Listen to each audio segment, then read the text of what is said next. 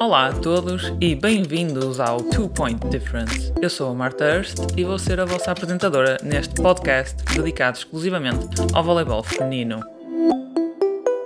Olá a todos e bem-vindos ao episódio especial de Natal de Two Point Difference aqui na nossa ressaca natalícia. Como vos disse, uh, acho que nas stories do meu Instagram, é o primeiro Natal em 8 anos a jogar no estrangeiro que eu não tenho tempo de ir a casa porque tive jogo fora dia 22, uh, eh, eram 4 horas de viagem mais ou menos, e vou ter jogo em casa dia 31 às 3 da tarde. Portanto, como não pude ir a casa, decidi fazer este episódio especial Natal com uma convidada especial que hoje vai me fazer inverter o meu papel e vamos ter aqui uma conversa um bocadinho diferente com a minha namorada Maria Mendonça. Portanto, deem as boas-vindas à Maria. Hello a todos. Para quem não me conhece, eu sou a Maria Mendonça e provavelmente ninguém me conhece. eu sou. Não sou conecta em nada no voleibol, sou chefe de cozinha e a conversa de hoje vai ser um pouco fora do voleibol, mas ainda dentro do voleibol. A gente vai falar um pouquinho sobre o desporto feminino. É uma coisa que, que nós. Lá está. São uh, duas profissões diferentes, mas acho que são duas profissões que têm. Uh, um, muitos estereótipos associados e dois, um bocado de falta de apoio barra discriminação, principalmente entre géneros, não é? Porque se vocês pensarem, um, as pessoas dizem sempre que a mulher tem que estar na cozinha e não sei o quê, todo esse diálogo um, de, de, papéis que antigamente eram o papel normal que a mulher tinha na sociedade, mas depois vocês forem a ver as oportunidades que realmente as mulheres têm para chegar ao topo de, da profissão de culinária, eh, vocês vão ver os melhores chefes de cozinha são todos homens e ninguém manda os homens para a cozinha. É verdade, é, é, chega a ser engraçado o que você vai ver dentro de um restaurante. Hoje em dia está mudando um pouco, uhum. isso é um fato. Mas dentro de um restaurante, quem está comandando é um homem. Uhum. Mas o papel da mulher na cozinha é apenas dentro de casa. É, na, na sociedade sem ser profissional, não é? Na, na vida caseira, por assim dizer. Também o meu papel aqui hoje é ter uma visão fora do desporto. Eu sou uma apreciadora, né? É, depois de conheci a Marta, é, comecei a ter outros questionamentos, porque eu comecei a ver o, o, o outro lado do desporto feminino, principalmente. Sim, as pessoas acham que, que, o desporto profissional deve ser, por norma, fácil em todos os contextos e, e não é nada assim, não é? pois. É, uma das questões é, claras, é, para mim, é a oportunidade da mulher dentro do desporto. Uhum. Uh, porque a mulher, primeiramente, tem que conquistar o seu lugar para conseguir alguma coisa. O que eu quero dizer com isso? Vamos agora falar um pouco do, da Copa do Mundo Feminina, que foi agora uhum, recentemente. De futebol. De futebol, exatamente. Foi um grande sucesso. Uhum. Isso foi um, sim, sim. um dos principais assuntos na época. Sim, durante o verão. E um dos principais. Uh, e a, pra, eu, posso, eu posso dizer que foi a principal Copa do Mundo feminina. Uhum. Porque, ponto um, houve mais visibilidade. Sim, houve muita promoção, muita publicidade. É, e houve muitos países que, depois do seu papel na Copa do Mundo, a, as federações começaram a investir um pouco mais. Quando acabou o campeonato. Sim. Uhum. Ou seja, e um facto interessante que eu já havia falado, que a gente, eu e a Marta a gente já havia conversado, é que há muitos países no futebol feminino que são muito melhores no feminino do que no masculino. Uhum. Só que o masculino ainda assim leva muito. A maior parte de, de, do orçamento, não é? Acho, acho, que só nos Estados Unidos que está igual, né? Não, mas isso foi depois daquela luta toda e Muito do processo depois. legal todo que a Federação, ou seja, que a Federação não, a Federação sofreu um processo legal por parte da equipa feminina dos Estados Unidos de futebol, não é? Que elas Uh, acho que uma das coisas, por exemplo, era as condições de viajar que elas tinham, que eles viajavam sempre em avião, mesmo que as distâncias fossem pequenas, elas tinham que ir sempre de, de autocarro, com distâncias muito maiores, sendo que elas tinham muito mais títulos e muito mais conquistas do que a equipa masculina. A gente pode dizer fácil que a seleção feminina uh, dos Estados Unidos é a com maior títulos do mundo atualmente. Ah, não sei. Eu acho que sim, dentro da, eu acho que sim, principalmente dentro da, da Copa do Mundo. Ah, sim, né? títulos mundiais. Sim. Uhum. Mas agora também, é, dentro disso que a gente falou, que começou a ter mais oportunidades uh, das mulheres, tem outros times que estão subindo. Por exemplo, para mim, a Espanha foi uma surpresa. Uhum. E todo o acontecimento na que no pós. No pós. Uhum. foi de, foi acompanhando e Vamos ver no que, que isso ia dar. Sim, ainda, eu vou, está, eu, eu, está ali umas coisas por acertar, não é? Sim, eu vou te ser bem sincera. Um, um lado meu não queria que a Espanha ganhasse, uhum. para que, com a derrota do, da Espanha na Copa do Mundo fizesse com que o treinador caísse. Uhum. Tá entendendo? Sim. Uh, mas pronto, foi muito mais além. Ganharam, aconteceu o que aconteceu. A discussão ainda. Agora deu uma diminuída, mas ainda há muita coisa na Federação Espanhola para conversar. Uhum. E continuando dentro da Espanha, é que a gente estava falando sobre investimentos. Uma coisa que você me disse é que o voleibol, acho que feminino, Uhum. não é profissional na Espanha.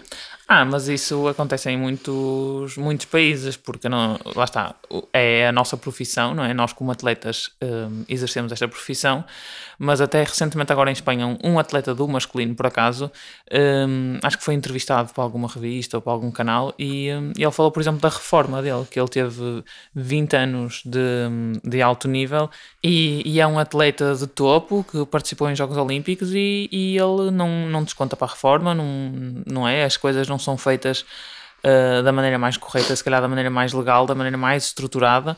Uh, mesmo Itália, eu acho que hoje em dia a Itália uh, também não considera o voleibol como um desporto profissional, ou seja, os atletas de voleibol não são, não são empregados, ou seja, não têm uma empresa que é responsável por eles, ou seja, e Itália é uma superpotência de voleibol. E quando a gente. eh, o que a gente está dizendo aqui do, de profissional é colocar o jogador, o desportista, numa figura de trabalhador. E não deixa de ser trabalhador. É, Sim, nós claro. e a gente ah, sabe que ah, algumas ligas, alguns jogadores têm para ir pelo menos seis meses jogando, no mínimo. Né? Tem ligas menores, não tem? Ah, sim, há Sim. ligas que são 3, 4 meses, mas por norma, um, Seis a época oito. são 8, 9, pode chegar a 10 meses de, de, de salário. Só que muitas das federações, eh, no geral, não, não vou dizer federações, desculpa, muitos clubes acabam, posso dizer, passando dinheiro por debaixo do tapete, da porta, porque, obviamente, ah, o time não quer pagar impostos e é muito difícil para um, pra um jogador eh, declarar esses- esses. Sim.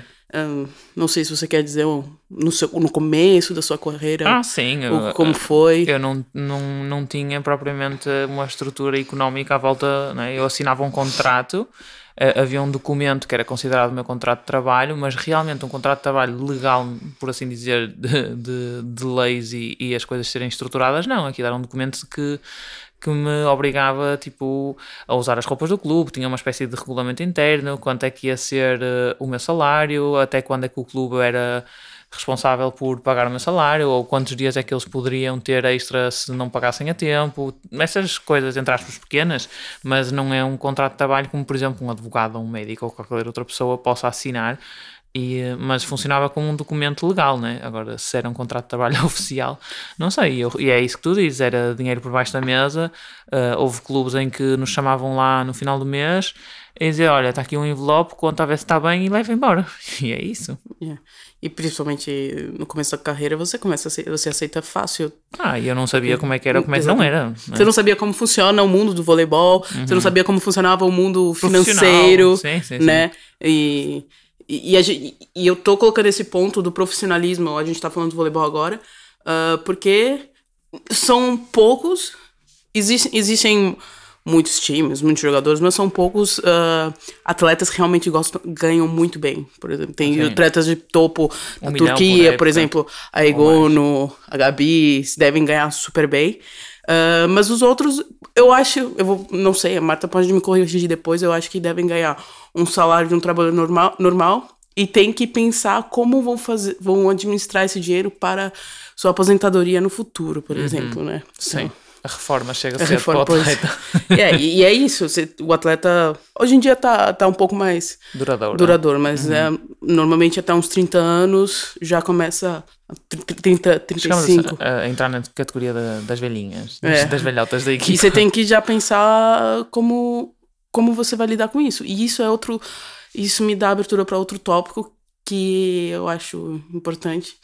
No, no desporto feminino, a mulher se preocupa muito mais em ter uma formação Uhum. do que no homem. E, eu, e você pode falar mais sobre isso, porque você leu sobre isso. Sim. Ou e seja, dentro.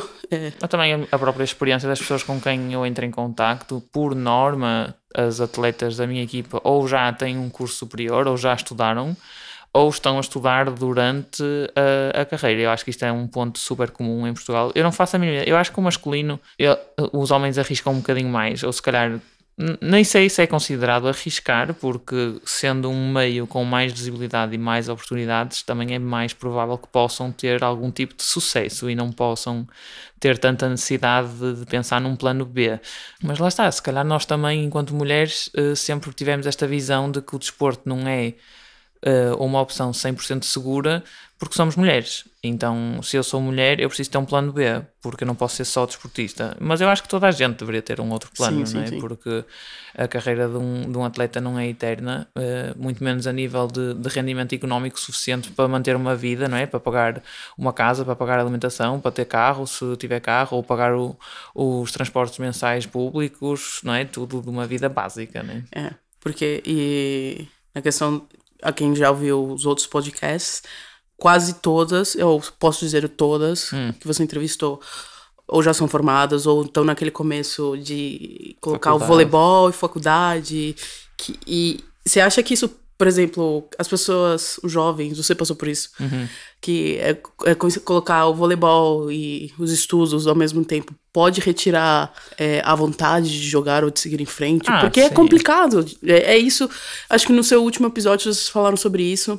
Sim, que, tipo, sim. você não consegue ver amigos, você não tem tempo para comer, às vezes você perde provas, às vezes. É. É, e a gestão do tempo, não é? No último episódio falamos com a Maria Reis Lopes e ela disse que, que aproveitar, não é? Não dá tempo de ir a casa, vou ali ao Norte Shopping, que é um ponto intermédio, e fico a estudar no Norte Shopping, porque eu preciso estudar em algum momento, tenho ali meia horita, e mesmo uh, no início de, de, das convidadas que eu entrevistei, a Rezende também sempre conseguiu conciliar o curso dela, e hoje em dia ela trabalha, ao mesmo tempo que ela joga, portanto ela é nutricionista e atleta de voleibol. Eu próprio tirei uh, uma licenciatura e um mestrado, portanto eu poderia exercer na área que eu estudei, que foi na, na Faculdade de Desporto, e, um, e é, um, é um, eu acho que é aquele momento crítico das mulheres, é quando elas entram na idade de entrar para a faculdade, começar os primeiros anos, porque é uma adaptação diferente. Primeiro porque saímos do ensino secundário e vamos para o ensino superior, ou seja, a exigência aí já é diferente. E por norma, esse salto na exigência da organização de, de, de horários e quantidade de matéria que eu tenho que estudar, também é mais ou menos um momento, acho eu, que se passa de júnior para sénior. Portanto, nós acabamos os nossos anos da formação em que as coisas não são, entre aspas, tão sérias. Passamos a jogar num campeonato, uh, pode ser a primeira, segunda divisão ou terceira, mas é o campeonato sénior, ou seja, é, é, o máximo que eu posso avançar em termos de idade, ou seja, a formação já acabou. E eu vou para o ensino superior, ou seja, eu, eu conheço não é, muitas atletas que, que a partir daí começaram ou deixaram o voleibol porque não conseguiam conciliar ou começaram a, a, a cada vez dar menos importância ao voleibol e mais importância aos estudos porque era a visão que elas tinham daquilo que ia ser o, o, rendimento delas no, no futuro, que o voleibol não, não lhes ia dar sustento, né? e que o curso para depois elas poderem uh, ter um, um, emprego mais estável e mais normal, entre aspas, era o que valia a pena apostar. E não é todo emprego que você consegue ter para, por exemplo, se alguém trabalhasse na minha área, jamais conseguia conciliar o, ah, o esporte. Hum. Então, hum.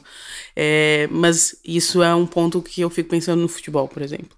Hum. Uh, a gente vê que existem escolinhas de futebol e tudo mais, que há crianças hum. desde pequenas sendo preparadas para os clubes. Hum. E um exemplo que eu me lembro que eu vi há, um, há um, uns anos atrás, uma matéria, que é o Neymar.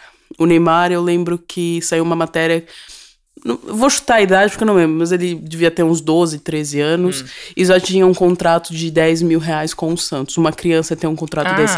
Isso... E isso, e é isso, tipo, é, é, facilita muito uma pessoa simplesmente se dedicar a 100%. Talvez ele é o que é, claro, as pessoas viram um potencial, mas talvez ele é o que é porque dedicou 100% a vida dele no, nisso, nesse Sim, meio. não é e... toda a gente que pode ser um Neymar, né? mas muito. Sim. Eu lembro-me que eu conhecia. Uh, pessoas da minha faculdade que davam, davam treinos na, nas escolinhas de futebol, como tu disseste, e que havia miúdos sub-13, é? miúdos de 11, 12 anos, que já tinham uh, uma mensalidade que os pais recebiam, não é? Como eles eram menores, eram os pais que recebiam, sei lá, 200, 300 euros por mês, tipo ajudas de custo, por assim dizer, e 200 e 300 euros por mês, não é? Tipo, para uma criança de 11 anos. Paga os custos, da, da, da os gastos com as crianças.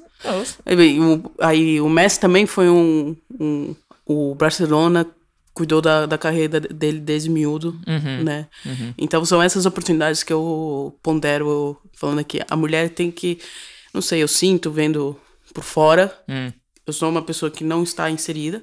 Que é isso, a mulher tem que sempre dedicar mil vezes e eh, correr atrás mais. Você, Sim. você dentro do voleibol português, você você consegue ver algum clube, por exemplo, fazer isso? Não sei se no voleibol em si pode acontecer isso. Eu acho que é um mundo um bocado diferente, não é? Acho que o futebol é, é um mundo já, já à parte, já é um negócio Eu acho um também. absurdo. É, é um absurdo. A Valores, quantidade, é. sim, a quantidade de dinheiro que o futebol mexe né, não agora se com a pode comparar. Arábia, esses lugares. É, antes era a Ásia, não é? O pessoal começou a ir para a China, agora o pessoal vai para as Arábias. É um pouco parecido com o voleibol. Se você quer ganhar dinheiro, você vai pra Ásia, não é? Sim, mas lá também o campeonato, não é? As, as atletas asiáticas estão quase todas na Ásia e são atletas competitivas. São chatas jogar. é simples. Só diz isso porque não gosta de ver o Brasil a, a perder contra, contra o Japão. Pois é, quem não sabe, eu morei muitos anos no Brasil, então eu posso dizer que sou 50%, 50%. O dia que Portugal estiver lá, eu vou estar torcendo. Claro que é pelo- 50%. O teu pai é português e a tua mãe é brasileira. Então, e aí 50% da minha vida em cada lugar. então eu, tenho um assunto dos dois países. O dia que Portugal chegar lá, é, vou jogar contra umas japonesas, Né? Eu me Meu irrito Deus. com elas também. Tá bom. Acho que toda a gente se irrita com o Japão a jogar. São umas chatas a defender. Nossa. Enfim. Mas enfim, mas acho que lá está, o futebol é um, é um mundo diferente e eh, eu acho que no voleibol há certos contextos que já são considerados as superpotências do voleibol. Eh, nunca vai haver hum, nenhum sítio perfeito, mas, mas eu acho que lá está, como já dissemos há, há bocado, há jogadoras que têm salários já consideráveis durante, durante uma época desportiva, não é? Eu acho que chega a um milhão de euros por época. Mas ainda assim é, é muito pouco comparada Ah, a, a, um a qualquer jogador da Premier League. Não é, assim. é, é chega a ser ridículo. Ah, não- ok, um milhão é muito dinheiro. Isso é um- mas é, um jogador vai receber isso por mês. A, a jogadora vai receber isso dentro de uma temporada de seis, oito meses. Pra tá aí até mais, quem, quem Sim, joga nove, outros. dez meses, sim. Pô, Sim, é, são realidades diferentes. Eu acho que, que cada vez mais há um desenvolvimento maior da modalidade. Um, e uma prova disso, por acaso, é uma coisa recente que saiu agora, que foi o, o novo calendário competitivo, acho que para os próximos dois anos, não é? Pós-Tóquio. Um, a, a Federação Internacional publicou, porque lembras-te que o, o verão passado com a VNL e com a Champions Foi League puxado. foi puxado para as atletas e Foi. muitos atletas um, do nem masculino e do feminino tiveram, não tiveram férias e queixaram-se, houve muitas lesões durante a VNL. Muitos, muitos. E eles têm que viajar por diferentes hum, ah, horários e zonas do mundo, não é? Às vezes jogam Viaja na joga. Índia, jogam depois nos Estados Unidos depois vão jogar na Turquia e estão sempre de um lado para o outro, uma semana aqui, uma semana ali. Isso é um desgaste muito, muito grande. E lá está, são atletas de topo e são atletas que competem também já de maneira muito exigente no seu próprio clube. Então, quando vão à seleção e sem tempo para descansar. E hum, a Federação Internacional publicou um calendário com hum, paragens obrigatórias, com tipo duas semanas de descanso aqui ou uma semana de descanso ali, antes das competições e mesmo as competições nacionais. A Federação Internacional tem datas limite para os campeonatos dos vários países eh, do mundo terminarem. Portanto, eles estão a tentar também melhorar nesse sentido, porque.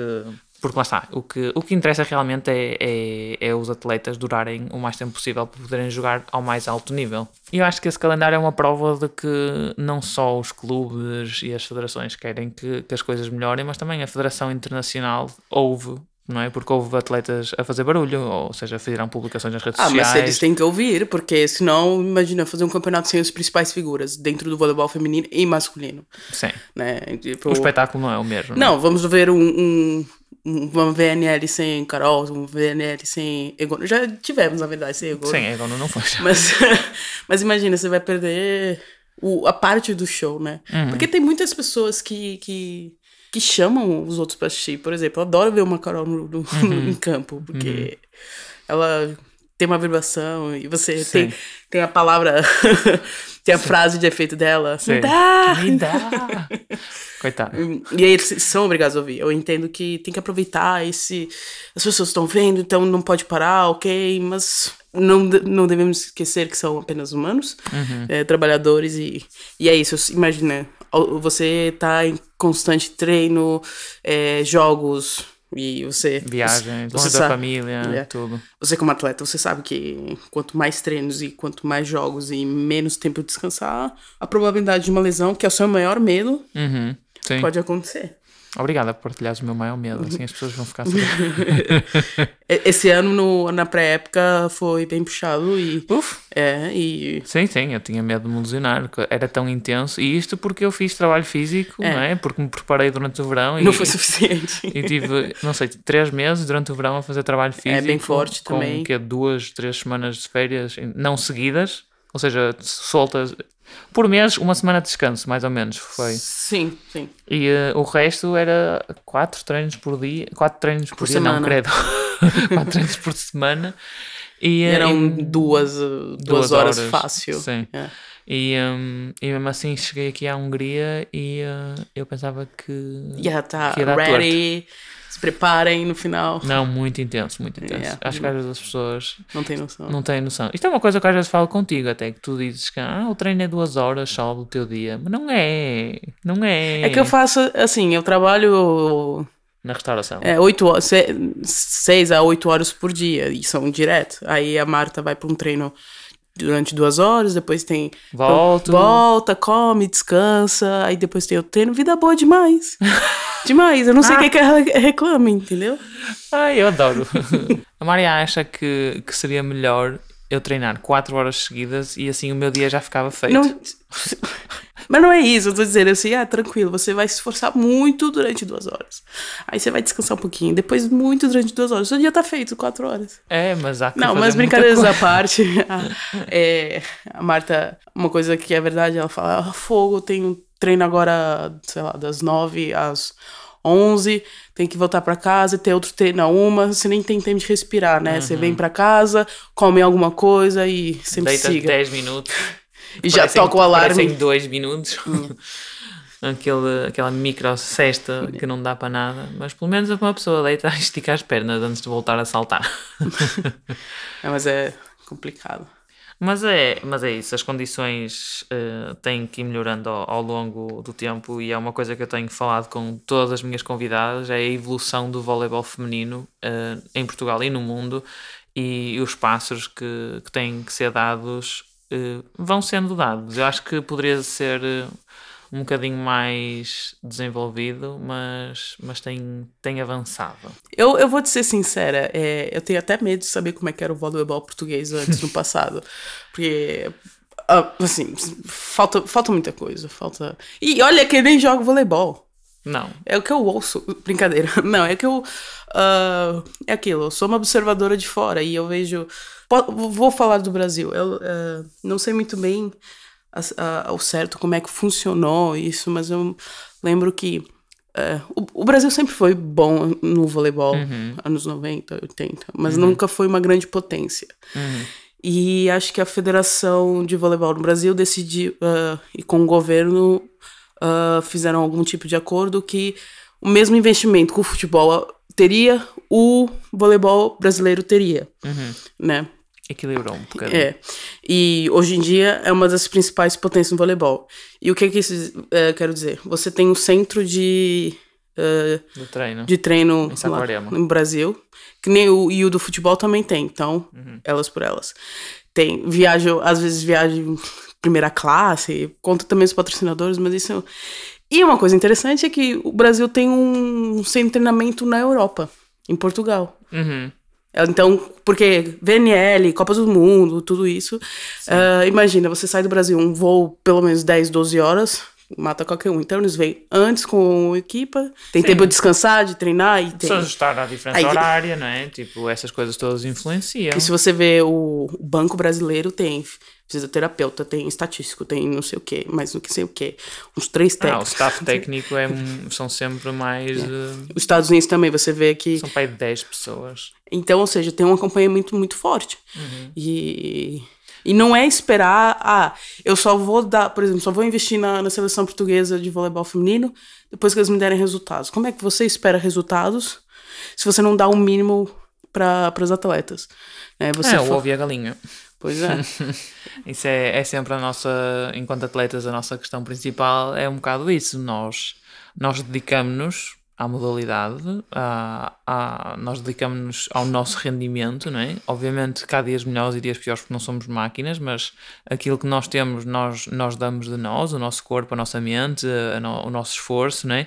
E, um, e a questão é que às vezes uh, isso por si só não é suficiente e, e, toda a gente sabe que no desporto tem, tem que haver sempre um bocadinho de sorte. E eu acho que há maneiras de nos ajudar a pôr um bocadinho mais perto da sorte. Eu não duvido que você não. que ninguém já tenha chegado em você e falado uma frase, ah, agora sim vocês merecem, ou, ou algo do tipo. Não, essa frase já, já ouvi algumas vezes, não é? em, em diferentes contextos, já ouvi já houve uma altura muito má para o voleibol feminino português, há muitos anos atrás, em que havia muitas, muitas críticas de que era uma seleção muito fraca, que nem valia a pena ter seleção. Uh, as pessoas uh, na internet eram imensos comentários no Facebook e em sites e em notícias que criticavam as convocatórias, porque é que esta não está, porque é que não chamaram aquela, é só miúdas e falta esta e falta aquela.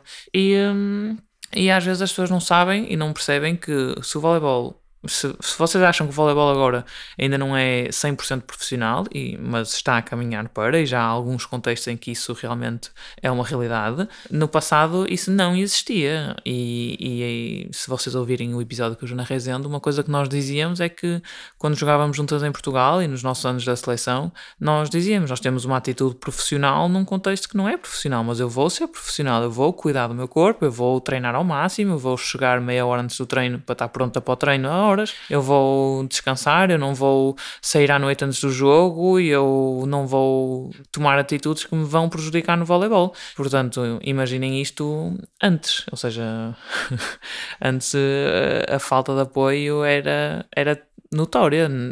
As pessoas agora acham que é normal eh, nós treinarmos, por exemplo, com a seleção agora, nós estamos meses a treinar e num hotel, ou seja, as concentrações antes com a seleção era a semana antes da competição, duas semanas antes da competição, vamos e lá espera, juntar. esperavam o resultado, vamos juntar essas 12 pessoas, pelo menos, aleatórias, esperamos uhum. que elas tenham uma conexão boa o suficiente. Umas estavam paradas há mais tempo, outras estavam a jogar à praia, outras uh, não estavam paradas, vinham direito, mas toda a gente tinha que chegar lá e render e vamos lá viajar e jogar contra estas pessoas que estão há, no mínimo, um mês ou dois a treinar juntas.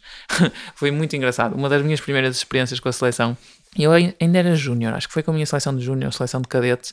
Foi. Nós, nestas competições, normalmente era um fim de semana e as equipas ficavam todas no mesmo hotel. E eu lembro que, como nós éramos novinhas, tipo, socializamos com as outras equipas e as pessoas querem trocar camisolas e não sei o quê, não sei o quê. E nós estávamos lá nos corredores do, dos quartos do hotel a falar com. Acho que era uma seleção francesa na altura. E nós estávamos a queixar, pois, porque os rapazes da nossa idade tiveram mais apoio, os equipamentos são melhores e têm mais bolas para treinar, coisas assim. E elas estavam, pois, é? Nós também, nós também somos muito mais prejudicadas, eles têm muito mais condições. E eu, ah, é? Como é que é o vosso lado? Nós, ah, nós por acaso, tipo, nós treinamos todas juntas, tipo, a semana toda e jogamos num clube, numa divisão não sei o quê, não sei o quê, estudamos todas na mesma escola e os nossos horários são de acordo com os nossos treinos sei o que, não sei o que. E eu. Totalmente diferente da realidade. É, né? mas elas estavam a dizer que eles ainda tinham condições melhor que isso. Que será que era? Ou seja, hum, não quero nem imaginar, não, mas. pagos aí por. Não sei, por mas, diária. mas já vivi situações, não é? E eu, eu atleta sénior na seleção, um, a lavar a minha própria roupa, não é? Porque na altura não, não havia sistema de lavandaria, agora quem é chamado à seleção tem lavandaria, portanto pomos a nossa roupinha de treino Imagina, para lavar. Tem treinos, tem que. É, Mas não? assim, me fala como, como era um, um, dia na seleção, por exemplo. Porque uma coisa, convivendo com você, eu lembro. Você chega, você termina a sua época, você chega, tem no máximo umas duas semanas em casa, no máximo. Já é chamada para seleção e pronto, fica lá. Viena? Depende. Depende. Depende. E pronto, fica lá. Já fiquei em tantos sítios. E, e como é que seria um, um dia de. Agora? Hoje em dia. Hoje em dia? É, ah. E suas, suas responsabilidades e preocupações. Porque, por exemplo, a roupa é uma, era uma preocupação, agora ah, não tem mais. Era, quando eu era mais novinha, era. Mais novinha, mas já na seleção sénior, ou seja, só com 18, 19, 20, por essas idades, já parece. Eh, lá está, há uma década atrás já foi. fala, mas... ba baixinho porque. já foi há uma década atrás, os meus 20 anos. Mas enfim, eu. Hum, recentemente na seleção, ou seja, nós temos normalmente dois treinos por dia, Um, é, os, os, dias em que nós não treinamos duas vezes normalmente é tarde livre e essa tarde é utilizada não só para descansar, mas também para, para sessões de fisioterapia e de recuperação, tratamento. Ou seja, quem trabalha muito nessa, nessa tarde livre é, normalmente são os fisioterapeutas que estão connosco uh, e normalmente atendem quase toda a gente e ficam até à noite, até depois de jantar, a tratar toda a gente. Mas dependendo dos dias, nós às vezes temos, por norma de manhã, grupos, dividimos o trabalho em grupos. Há um grupo que vai para o, para o trabalho físico no ginásio outro que faz um trabalho mais específico no pavilhão, depois trocam almoçamos todas juntas. Ah, antes do treino também tomamos um pequeno almoço todas juntas, por norma. Uh, almoço em conjunto, vamos para os quartos descansar. Se houver tempo para, para alguma fisioterapia, quem precisar tratar alguma coisa vai tratar alguma coisa, senão normalmente as pessoas ficam no quarto a dormir. Há quem estude também nessa altura. E depois à tarde o treino é coletivo e depois jantamos juntas e vamos dormir. E no dia a seguir é Tudo vir ao disco e tocam mesmo. Ou seja, sempre siga. É, não há, não há assim muita variedade quando estamos na seleção, é uma rotina bastante monótona, por assim dizer, mas, mas também... Mas particularmente você gosta, porque você, ah, tem, você tem a rotina que você é. sabe que, que a Marta precisa saber exatamente o, o que vai fazer, como vai fazer, quando vai fazer, que horas vai fazer. É. Porque aí assim a mente dela fica mais tranquila. É, é uma coisa que ajuda, não temos que pensar o que é que vamos vestir, porque andamos todas de igual, não...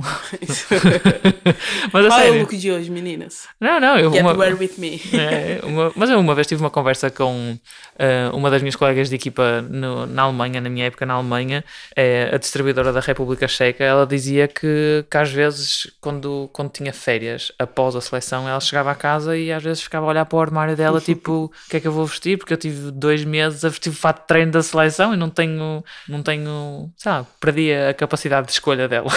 Não, até mesmo no, aqui no, em, em termos de, de da, da equipa sem ser seleção. Hum.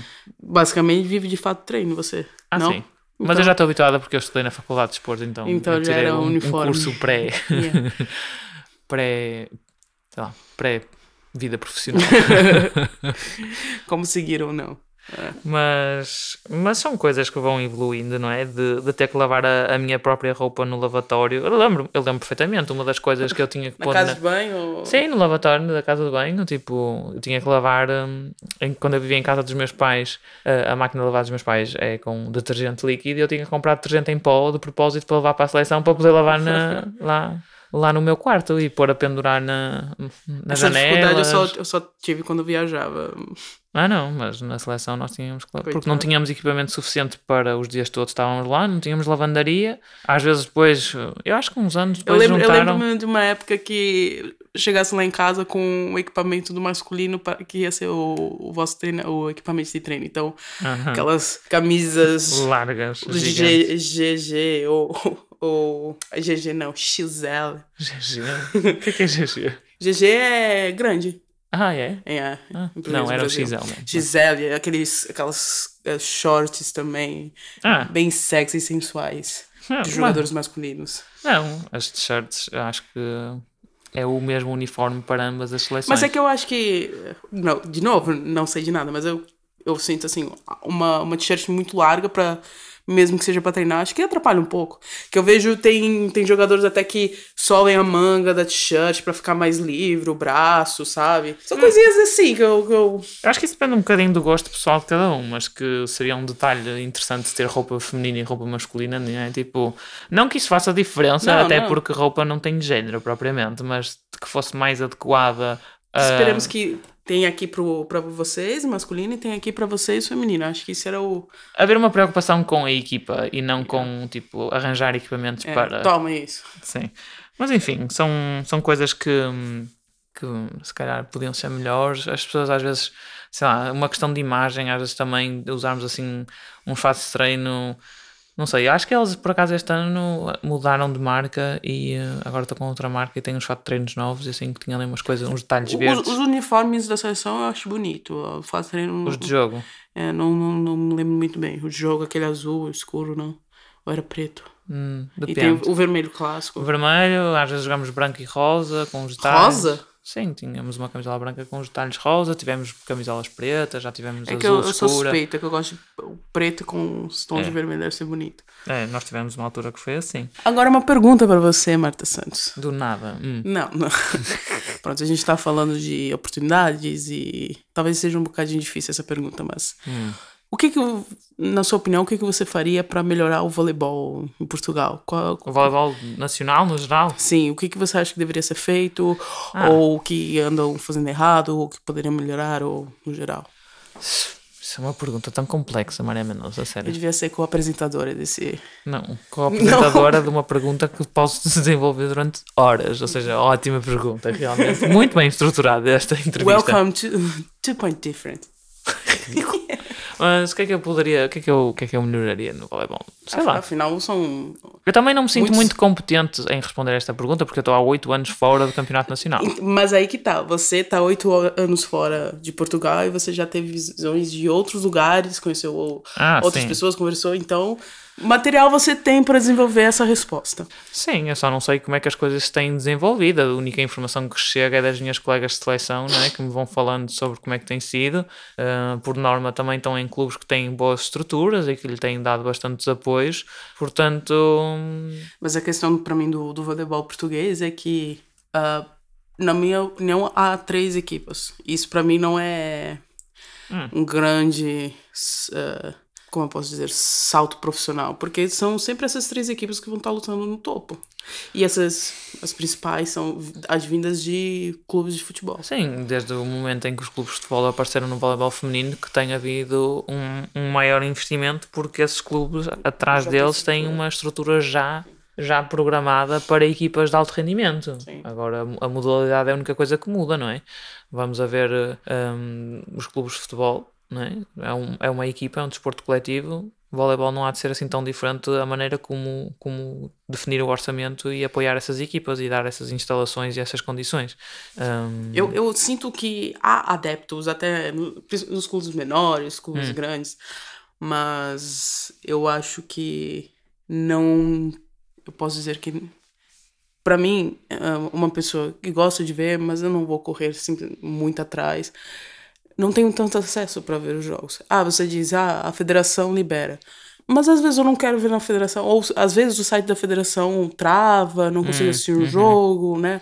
E Sim, não é aí o às vezes eu estou passando na televisão e tem lá um terceira divisão portuguesa. Tá, tá de entendendo? futebol, sim. Futebol, Ou pois. sub-15 de É, alguma equipa. hum, Sim. E, aí tá, e pode estar acontecendo a final do campeonato feminino de voleibol e nada na TV, e tem fogo. Ou eu tenho que pagar um dos, dos canais. Do Porto, É. Sporting e Benfica TV, né? Não, mas o Porto Sporting Benfica, esses principais, eu sei que eu vou ter acesso. Eventualmente vai passar, sabe? Por exemplo, se tiver passando uma final Sporting e Porto, vai- eles vão dar prioridade nesse jogo do que. Isso é um fato, mas aí, de resto, é, eu tenho que ir muito atrás para É, procurar. sim, sim, isso é E o- até, eu- até no voleibol internacional, tô falando em cima da TV portuguesa. Porque eu tenho. eu- O que eu assisto eu consigo online. É sim, e pelo que eu sei eh, da minha experiência com a seleção, eu sei que a, a Federação Portuguesa de Voleibol tem que comprar o espaço para os jogos da seleção passarem na Sport TV, que é um canal pago. É engraçado, né? Vou pagar para. Sim, compras um espaço, não é? Para para dares visibilidade à tua modalidade. Acho que é um bocado isso. E depois, mas pagas a estrutura toda da Sport TV, porque é a Sport TV que vem com as câmaras, com os comentadores, com, ah, sei lá, todos os cabos Eu, que é eu, acho, as eu acho isso muito. Eu acho. Pronto, eu não acho que esse é o ideal. A, a gente pode falar um pouco da Espanha, que Hum. a federação obriga os clubes a pelo menos transmitirem no YouTube. E a partir daí já, já acho que é muito mais fácil o acesso. Hoje em dia qualquer um tem um telemóvel, um, ou entrar no YouTube e tá lá no. Sim, e a Você qualidade não é má, na verdade. a única Há- coisa- Dependendo dos sítios e dos pavilhões e do investimento dos clubes, há clubes que têm replay, câmara lenta, tem É. Alguns sempre têm câmera estática, assim, é. Sim, mas a maioria hoje em dia já não. Hoje em dia já tem pelo menos duas câmaras que vão fazendo ângulos Eu, diferentes. eu acho que falta um esforço, assim. uh, eu lembro que também você havia me dito que tem um clube no, lá em Espanha, que eu- é uma das melhores transmissões, né, Uhum. ainda no YouTube. Por que, que eles fazem? Eles pegam é, estudantes de audiovisual para trabalhar nesse dia fazendo. Então é meio que um ajuda o outro. E as transmissões são as melhores. Sim, mas foi assim que, que o projeto da Volley TV na Federação começou, na verdade. Certo. Que eu acho que era uma parceria na altura, se não me engano, com a Universidade de Fernando Pessoa.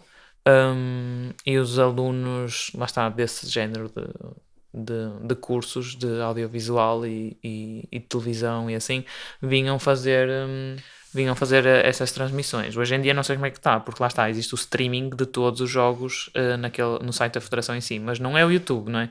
E é um dos problemas do facto. De, eu não sei porque é que é um problema ser o site e não ser, não ser o YouTube em si, mas trava bastante. É, eu acho que a gente estava tentando assistir uma final, acho que ano passado. Um dos jogos playoff, É, acho que era acho que, eleições. e tava, acho que muita gente tentando ac- acessar, esquece. Não conseguíamos de jeito nenhum assistir ao jogo. Não. Então, pra mim, por que não ir pro YouTube? O YouTube já tem toda a estrutura, já aguenta mais. Eu não, sinceramente não sei como é que funciona questões de sites e Pois, não sei se faz diferença o site em si ou se eu. Não sei. Mas enfim, você tá fugindo um pouco da pergunta.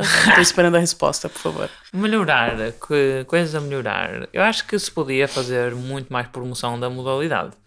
Acho que, que os clubes. indi- Eu acho que uma das coisas que eu tenho visto é que os clubes têm apostado bastante, por exemplo, nas redes sociais. A Federação acho que também apostou nesse sentido, mas acho que podia fazer mais publicidade noutro, noutros, noutras vias, por assim dizer. Isso eu concordo plenamente, porque eu acho que a publicidade chega apenas àqueles que já estão inseridos ou que já, já vão atrás, já gostam. Eu, por exemplo, ah, tenho muito menos coisas de voleibol nas minhas redes sociais, porque não chega até a mim. Mas o da Marta, enfim. Sim, o meu Instagram é só É só voleibol, voleibol. eh, ginásio, comida. Então eu acho que, eh, querendo ou não, essa propaganda tá chegando ainda nas pessoas que já sabem sobre, No círculo próximo, É. médio próximo. na bolha. Sim, né? é. E, e- e isso porque eu gosto. Então, imagina, sei lá, tô mexendo no Instagram e vejo, ah, vai ter o final do, de voleibol de não sei o que, não sei o que. Opa, vou estar livre, posso. É interessante, né?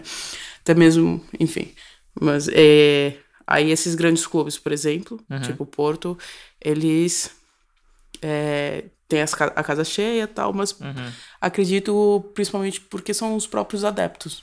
Né? Sim, são, o, o clube em si já tem uma massa adepta, n- não quero dizer fixa, mas fiel, não é? O clube já. É, é que eu sinto que o torcedor de, de futebol pode vai lá pra. Porque é o Porto. ah, porque é o mas eu, Benfica. eu acho que, por exemplo, quando eu falei com a Aline, a Aline eh, falou que lá no Sporting já existem fãs sportinguistas da equipa de voleibol Sim, feminino sim. que conhecem as atletas e acho que hoje em dia isso.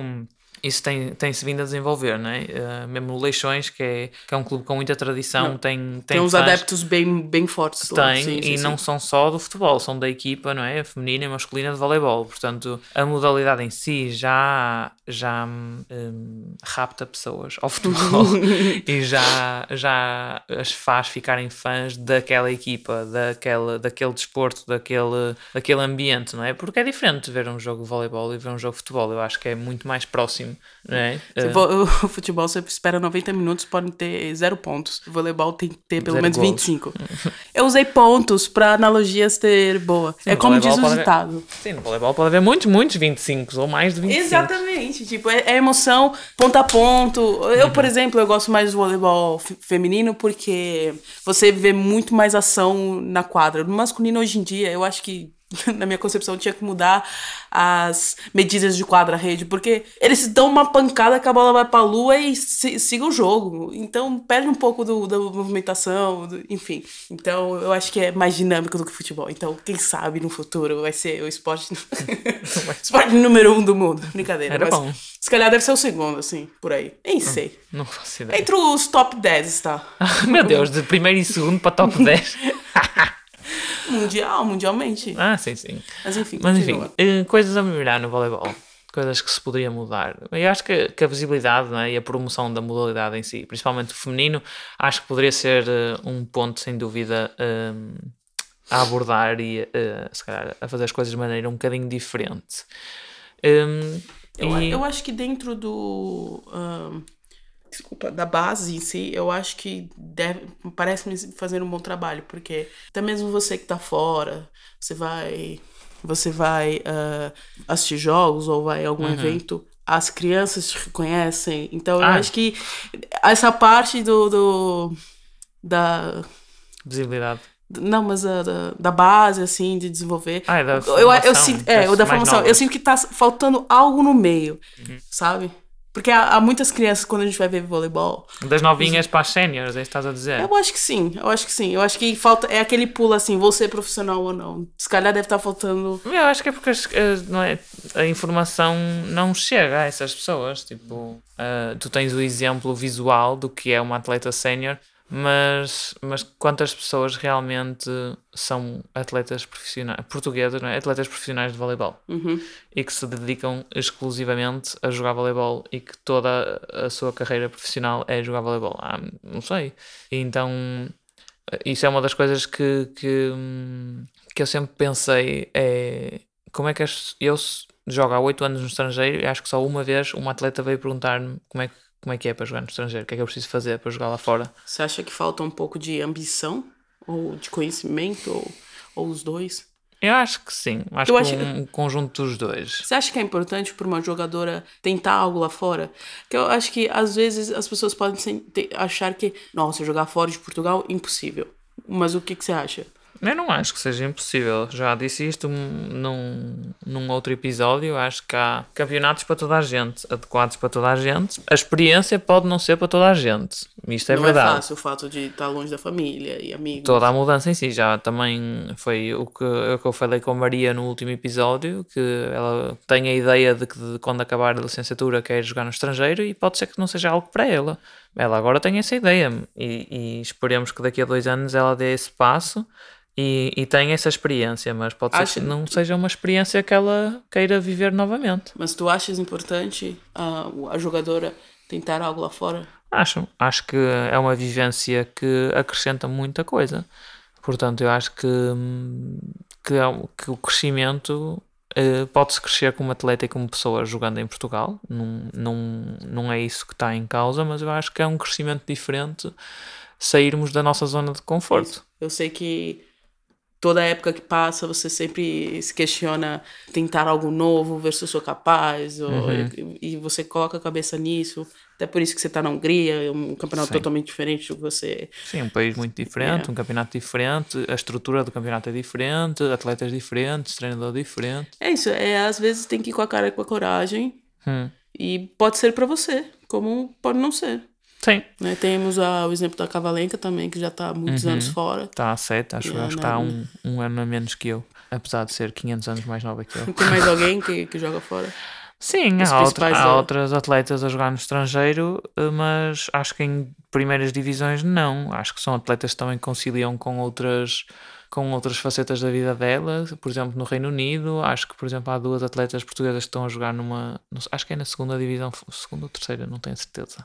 Mas é em isso. França. Você pode começar numa segunda divisão, pode gostar ou criar o ritmo, ou gostar do campeonato e ir subindo. E Às vezes também que não. no processo descubra outras coisas, não é? Que gosta de ver naquela cidade ou que consiga conciliar eh, alguma coisa online, um, outro emprego Sim, online com viver eh, na Suíça, sei lá. Uma coisa boa de você ir pra fora é que, pelo menos, caso eles te fornecem. Depende. sim. Depende? Depende, não é? Não deve ser todos os sítios. Não conheço todas as realidades. Ah, mas sim, por mas norma, um maioria- clube da primeira divisão no estrangeiro ofere- que paga a casa. Até a segunda, grande parte. Depende. Isso depende muito dos sítios e dos orçamentos dos clubes, não é Pois, assim em pois. todos os lados, não é? Vai depender muito, por isso é que, por isso é que as pessoas têm que procurar o contexto que, que encaixa melhor. Então, Marta, se eu quisesse. Sou, sou uma jogadora jovem de voleibol aqui Uhum. em Portugal, se eu quisesse começar lá fora, o que que, eu, o que que você acha que eu deveria fazer? Contactar diretamente o clube, ou arrumar um agente, ou, ou mandar um e-mail para federações?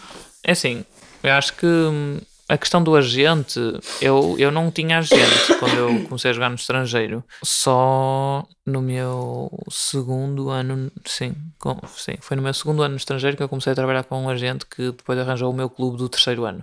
Hum, e não é obrigatório, porque há clubes que gostam de lidar diretamente com o atleta e há clubes que gostam de lidar diretamente com o agente. Eu, hoje em dia, com a minha experiência, sugiro arranjarem um agente, mas tem que ser um agente que vocês confiem e que também vocês perguntem diretamente em que tipo de campeonatos e, ti, e que clubes é que ele está mais acostumado a trabalhar, porque não são todos os agentes que têm os mesmos contactos e as mesmas relações com diferentes zonas do mundo né? e diferentes realidades. Portanto, acho que isso é um ponto importante. Até porque o agente não está ali só para cuidar, arranjar um clube para você. Ele é. Ah, não, depois é ele que é trata todos os problemas. Entre você e o clube. Uhum. Imagina, tá atrasado o seu, o salário. seu salário. Ele, ele não é você você não vai ter que se preocupar em ir atrás, é mais uma coisa na cabeça. O não, agente tá aí para isso também. Sim. É um, é um alívio isso, sim. Pronto, e depois a partir daí, não é? é montar os vídeos. O agente também é responsável, por norma, por enviar esses vídeos e por falar de, das vossas qualidades vender. e é, vender o produto, vender o peixe no mercado. e, hum, e a partir daí é um bocado também, acho que faz sempre bem fazer um, um reconhecimento do. do Chegou-me uma oferta da Áustria, ok, vamos lá ver quantas equipas é que há, quem é que ganhou nos últimos tipo 3, 4 anos, se é sempre a mesma equipa a ganhar, se esta equipa está sempre em, em último lugar ou se houve um ano que Qual teve... o objetivo da equipa? Sim, não é? Ver um bocadinho do historial do campeonato, conhecer, ah, este, este campeonato costuma ter muitas estrangeiras ou não, ou tipo, que hum. estrangeiras costuma ter, ou vou ter que falar inglês, ou vou ter Mas que aprender é a falar francês. De, ou... Qual a questão de ter eh, estrangeiras ou não no campeonato? O que é que isso afeta? Eu acho que é sempre, é sempre diferente, não é? Por exemplo, a minha experiência em Itália, eu era a única estrangeira na equipa porque na segunda divisão italiana, na altura, só era permitido uma estrangeira na equipa. E é um bocado solitário. é, é, tipo, não, não que eu não gostasse das minhas colegas de equipa, também só estive lá metade da época, um, mas, mas é diferente, a, a responsabilidade é diferente, porque eu sou a estrangeira e eu estou aqui para render. Um, portanto, acho que é um equilíbrio bom saber se tem muitas ou poucas estrangeiras ou se o clube tem, costuma ter orçamento para mais estrangeiros ou não, porque não é, não é só o facto de ficarmos mais sozinhas, porque lá está, eu em Espanha às vezes podia ser das poucas estrangeiras da minha equipa, mas eu falava espanhol e sentia-me à vontade e não me sentia tão sozinha, se calhar. Mas não é só essa questão, entre aspas, mais social, acho que é a questão também do orçamento e do investimento que o clube tem e da responsabilidade que a atleta vai ter no, na equipa em si. Portanto, acho que é um mix de, de várias coisas que, que podem entrar na cabeça das pessoas. Então, só para finalizar aqui, ponto 1. Um. Eu não respondi a quase nada da pergunta. visibilidade do desporto, mais divulgação. Sim, visibilidade do voleibol feminino, diferentes tipos de promoção, Sim. eu acho. Mas acho que coisas que podem melhorar para o voleibol nacional feminino é a visibilidade e a promoção, não só de parte dos clubes e das federações, mas também se calhar um bocadinho das atletas, atletas que realmente se dedicam e, e são profissionais, tipo, partilharem as suas experiências, não é? Tipo, também por isso é que eu as trago aqui, para elas poderem falar e, e pelo menos chegar a mais, a mais algumas pessoas que possam ter o interesse de, de seguir esses passos. Porque depois é isso, isto é tudo, isto é tudo cíclico, porque se a modalidade for atraente ao público, vai ser atraente às pessoas que querem investir na modalidade e dar mais condições uhum. às pessoas que estão dentro da modalidade. Tipo, é, é uma lógica um bocado difícil de contrariar. Portanto, se as pessoas gostarem de ver voleibol e se houver muita gente a ver voleibol, se as pessoas quiserem ver as jogadoras de voleibol em ação e, e que elas estejam no seu melhor uh, desempenho, né? atrás disso vai haver investimento. Portanto, é um, é um bocado ouvir a galinha novamente, mas, mas estão de mão dada, né? Bom, eu espero então que no futuro é, haja essa evolução. É. Eu acho de que pouquinho em pouquinho está acontecendo.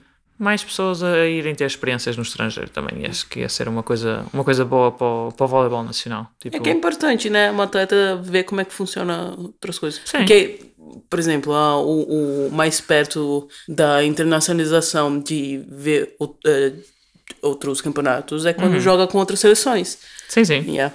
Sim, e quando nós jogamos pela seleção, não é? Jogamos contra atletas que se calhar também nem sequer jogam no mesmo país, não é? Por uhum. exemplo, um, a seleção aqui da, da Hungria um, tem atletas que jogam aqui na Hungria, mas tem atletas que jogam no estrangeiro. Não são todas as húngaras que estão na Hungria, né? enquanto que em Portugal a maioria dos atletas está em Portugal, portanto uhum. não, tem, não tem essa, essa adaptação a outros campeonatos, a outras coisas, uh, as atletas ficam um, vão mudando um bocadinho de clubes ou vão tendo contacto com outros treinadores, novos colegas de equipa. Agora que os clubes investem mais e têm mais estrangeiras também traz essa variedade. Mas se calhar se eu for a estrangeira vai ser uh, e depois voltar para Portugal eu já sei também. Você já calhar, vai conhecer aquela jogadora daquela seleção? Nem isso, é saber a realidade do que é ser a estrangeira. Sim. É? Passar por, por esse processo e por essa responsabilidade. Mas pronto, Marta, eu acho que hum falamos um pouco de muita coisa de muita solta. Coisa.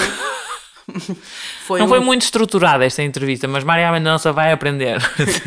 foi assim, vamos ter uma conversa de. É. Como Essa foi Sim, porque a, a Maria foi uma fofa e veio-me visitar aqui no Natal, já que eu não pude ir a Portugal, por isso é que e... ela está aqui. Eu, eu queria que ela é, falasse um pouquinho mais sobre coisas mais fora. Eu entendo que uh, os últimos episódios estavam para mim estavam muito específicos. Ah, porque a zona 4, a bola na zona 3 eu ficava hum. um pouco off. E assim, era um assunto que eu acho que seria interessante. Mais geral, menos é, técnico. É, um pouco sobre o esporte feminino, um pouco das federações, um pouco sobre o voleibol no geral. Uhum. Assim, mais uma pessoa com a visão de fora, completamente de fora. Sim, tu nunca é. jogaste voleibol. Não, e as informações que eu tenho é. É através das minhas vivências. e, e, pronto, graças a Marta eu conheci outros, também outros jogadores de voleibol e pude começar a formar uma pequena opinião sobre, né? Sobre o que se vai passando neste é. mundo. Mas é isso. Espero que vocês tenham gostado. E agora com vocês, Marta Santos. E pronto, pessoal. Eh, este foi o episódio especial de Natal que eu vos tinha prometido. Espero que não tenha, não tenha sido demasiado diferente daquilo que vocês estão habituados. A convidada fui eu com uma entrevistadora uh, barra apresentadora barra, nem sei, diferente do, do normal. Espero que tenham gostado dos temas que nós abordamos aqui. Lá está, foi uma conversa um bocadinho menos estruturada, mas acho que abordamos coisas interessantes. Conversa de bar. Conversa de bar aqui no sofá abordamos uh, outros assuntos. Como sempre, vocês já sabem que podem entrar em contato comigo via Instagram, é literalmente o meu nome, Marta Hurst. Mandem mensagem, deixem os vossos comentários nas plataformas de streaming que vocês ouvirem este episódio. Se vocês gostaram dos temas que nós falamos aqui, se vocês querem saber mais alguma coisa sobre algum dos temas ou se vocês gostavam de ter um episódio a desenvolver alguma da, dos pontos que nós tocamos aqui, partilhem comigo. Este podcast é feito para vocês, para partilhar não só as minhas experiências e as minhas opiniões, como também as das minhas convidadas e eu agora que fui convidada. Portanto, fica à espera do vosso feedback. Espero que tenham tido todos um super Natal o meu Natal foi diferente, mas também foi muito bom.